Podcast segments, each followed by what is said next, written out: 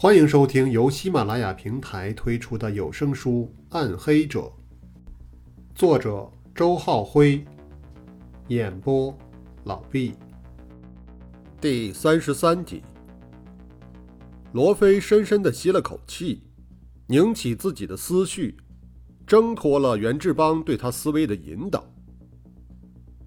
Immunities，站在法律的对面去惩罚罪恶，是的。也许我们每个人都有过这样的幻想，可是，他摇了摇头，看着袁志邦。没有哪个疯子会把这种想法真正的付诸实施。即便是我和孟云创造了这个人物，当年也只不过搞出了一些恶作剧而已。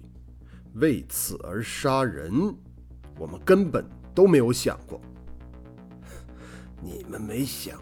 是因为你们从来没有遇到过我所面对的选择。袁志邦提高了语调，声音变得更加刺耳。是的，每个人都有疯狂的想法，但只有少数人变成了疯子。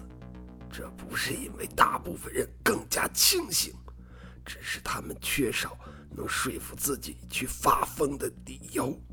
可是我。我却有了足够的理由。罗非的心中怦然一动，他屏住呼吸，做好了倾听的准备。袁志邦的声音由激愤变得深沉，他的两侧眉角也耷拉了下来，然后他开始讲述那些发生在十八年前的，把他从正常人变成了疯子的痛苦往事。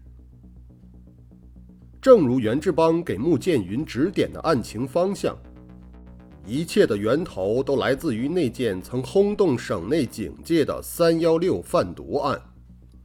同时，也正如邓华向罗非所暗示过的，很多人永远也不会知道这起案件到底有多经典。邓华当时名叫邓玉龙，他刚刚二十来岁的年纪。但已经显示出超出常人的思维和胆略，而这两点正是成大事者必备的素质。在三幺六贩毒案中，他将这两点素质发挥到了极致，同时也给自己赢得了丰厚的收获。当警方便衣包围了交易现场之后，正是邓玉龙挑起了警方和毒贩之间的枪战，然后。他做了两件事情：第一，他从内部突然袭击，将其他涉案毒贩全部击毙；第二，他藏匿起了一半的毒品和毒资。虽然邓玉龙精心策划了此事，并自以为操作的滴水不漏，但他的举动却没能瞒过薛大林的眼睛。在案件告破后的第二天。薛大林将邓玉龙叫到办公室内进行责问。然而，薛大林并不愿毁掉自己一手培养出的金牌线人，更不想让自己的赫然战功蒙上阴影。两人间的交锋因此也走向了一个与预期相反的结果。邓玉龙用自己犀利的口舌说服了薛大林。后者放弃追查，并接收了一半的赃款贿赂。同时，邓玉龙承诺将私藏的毒品销毁。可是，事实却没有结束。另外一个人的出现让情况变得复杂起来。这个人便是在薛大林身边担任秘书的白飞飞。当时，设备处刚刚从国外购买了一批监听设备。薛大林也领到了一台，平时都交给白飞飞保管。身为年轻人，白飞飞对这种新奇的玩意儿当然很感兴趣，便在办公室内试着玩了起来。所以，当薛大林与邓玉龙密谈的时候，白飞飞虽然不在场，但他却通过打开的监听设备了解到了全部的过程，并且。这个过程还被录了下来。白飞飞当年还是个实习生，思想单纯，也没有什么社会经验。当他发现自己崇拜的领导和英雄即将陷入一场非法的交易时，他感到深深的焦急和忧虑。几乎未做过多的思考，他随即便见了薛大林，坦白了自己的窃听之事。他苦苦劝说对方悬崖勒马，千万不可与邓玉龙同流合污。薛大林被吓了一跳。不得不耐下性子与白飞飞周旋，而后者显然不是他的对手。薛大林很快便摸清了情况，白飞飞只是一个人偷听了这场谈话，同时他也没来得及对其他人透露此事。于是，薛大林看似接受了对方的规劝，他表示将把赃款和毒品全部上交。并且给邓玉龙最严厉的内部惩罚。白飞飞感到由衷的高兴，他甚至还主动将那卷录音资料交给了薛大林处理。后来人已很难考证薛大林此刻的心路历程，他是否经历过痛苦的犹豫和挣扎，或者邓玉龙再次巧舌如簧般的说服了他呢？总之。最终，他选择了一种令人痛心的方式来化解自己所面对的困境。两天之后的夜里，白飞飞在下班的路上溺死于城郊的一条小河中。身为白飞飞的领导，薛大林证实了事发之前，白飞飞因为恋爱挫折，正陷于一种极不稳定的情绪之中。甚至多次出现过轻生的苗头。关于恋爱挫折的说法也得到了白飞飞的同学印证。于是，白飞飞的死亡很快就有了定性，因感情问题导致的自杀。世人都把谴责的矛头对准了白飞飞的前男友袁志邦。只有袁志邦自己清楚，他在这场事件中扮演着一个多么委屈和痛苦的角色。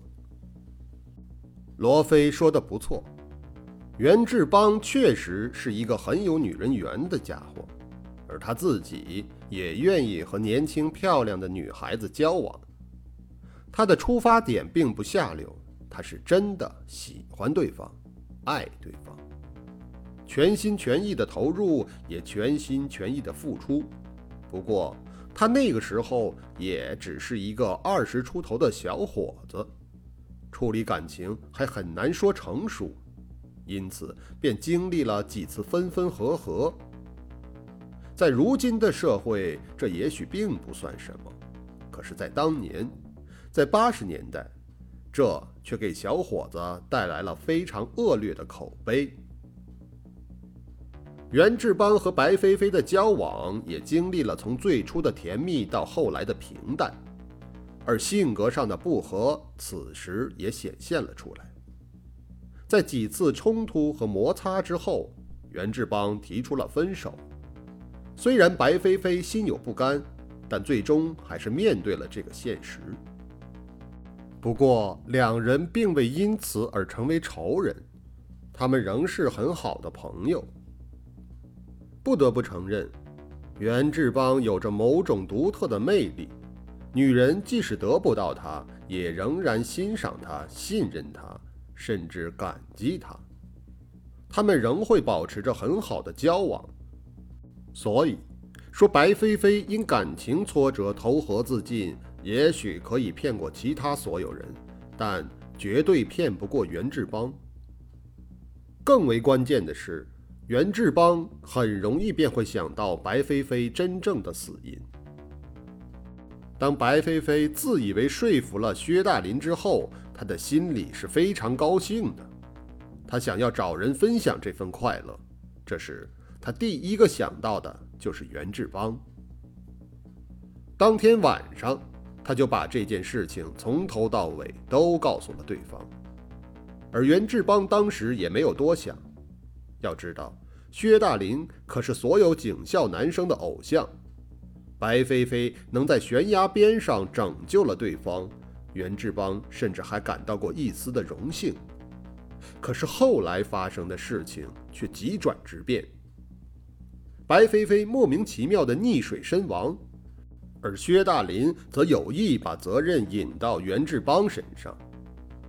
别说袁志邦本人是刑警专业最优秀的学员，就算他是一个傻子，也能窥视到这些事情背后的玄妙。袁志邦陷入深深的痛苦中。他该如何去处理这突然发生的变故呢？虽然白飞飞其实已不再是袁志邦的女友，但他却发誓要为对方讨回公道。这便是袁志邦对待女人的态度与风格。只要他深爱过的女人，即使分手，但那些承诺过的话，却永远不会失效。袁志邦说过。他会永远保护白飞飞。如果有人欺负了他，他一定会为他出头，为他报仇。他说过的，他就一定要做到。可是该如何做到呢？作为一名即将毕业的警校学员，袁志邦首先想到的当然是正常的法律途径。然而，现实是无奈的。唯一的证据，那卷录音带。已经落入了对方的手中，而薛大林等人相对于自己又处于绝对的强势地位。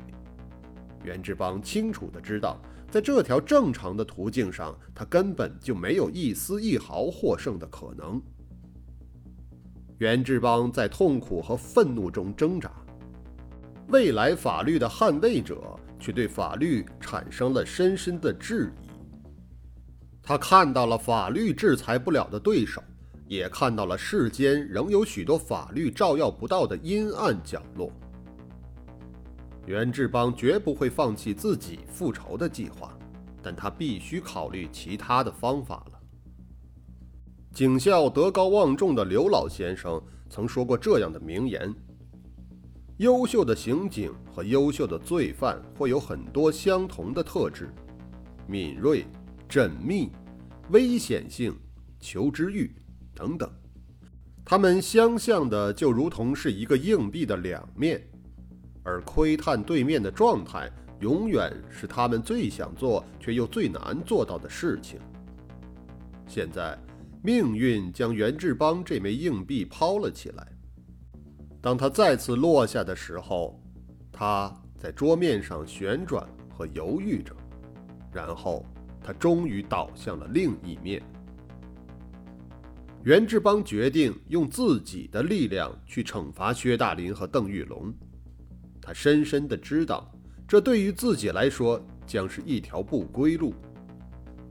他从此将要走上法律的对立面。他将从一名未来的刑警变成一名罪犯。他那与生俱来的惩治罪恶的渴望与梦想。难道便要就此破灭了吗？他不甘心如此，他要寻找一种两全其美的方法。就在这个时候，他得到了一个美妙的提示。这个提示来自于罗非和孟云。The Minides，这个来自于孟云头脑中的虚构人物，此时正在警校内兴风作浪。罗非和孟云的行为瞒得了其他人，却不可能瞒得过同样敏锐且又与罗非同处一屋的袁志邦。这个名字的含义得到了后者的提炼和升华。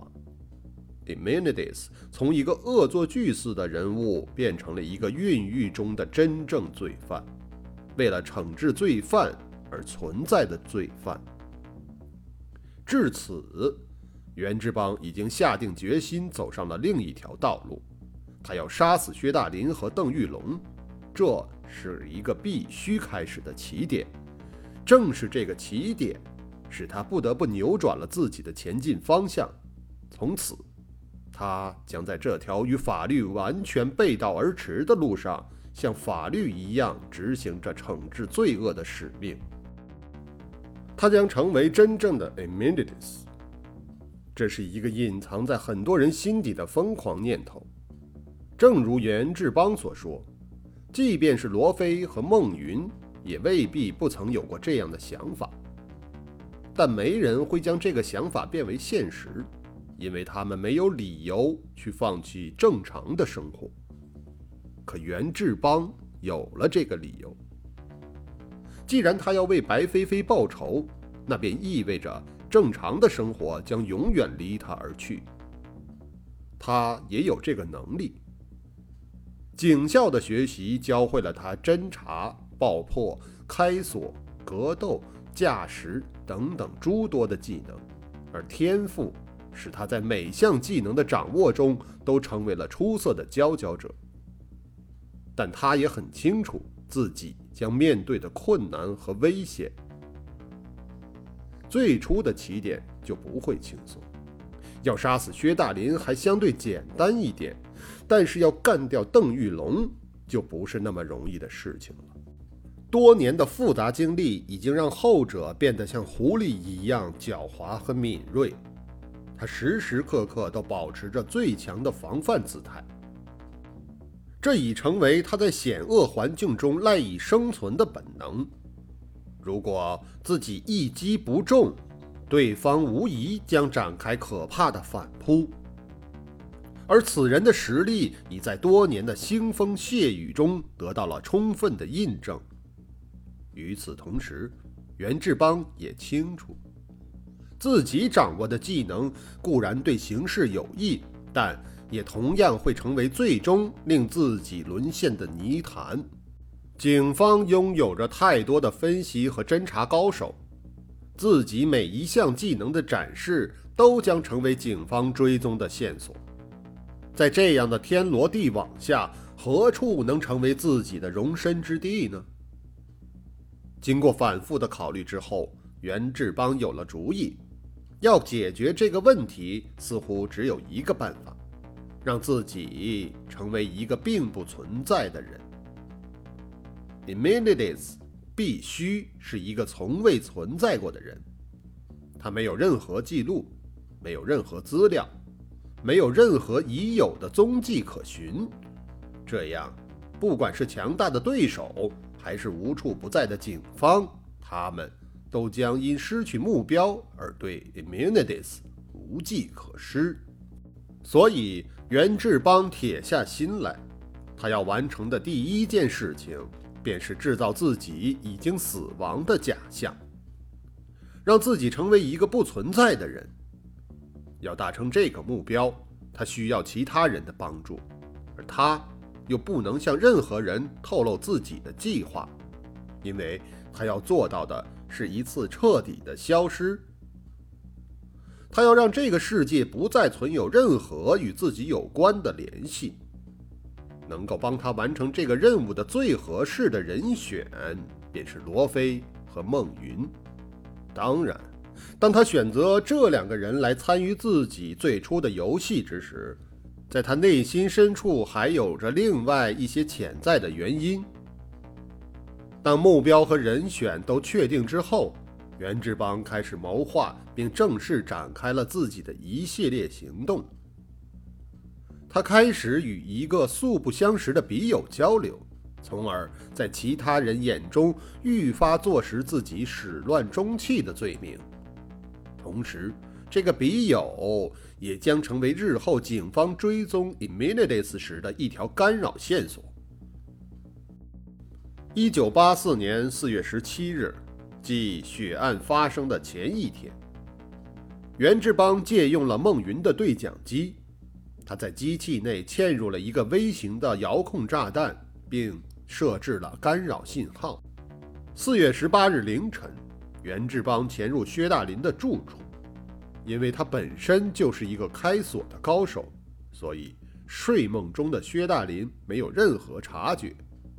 袁志邦轻松地将对方手刃，然后他找出了薛大林藏匿在家中的赃款，作为自己消失之后维持行动的经费。上午，袁志邦将钱款藏好，同时为告别正常的生活做最后的准备。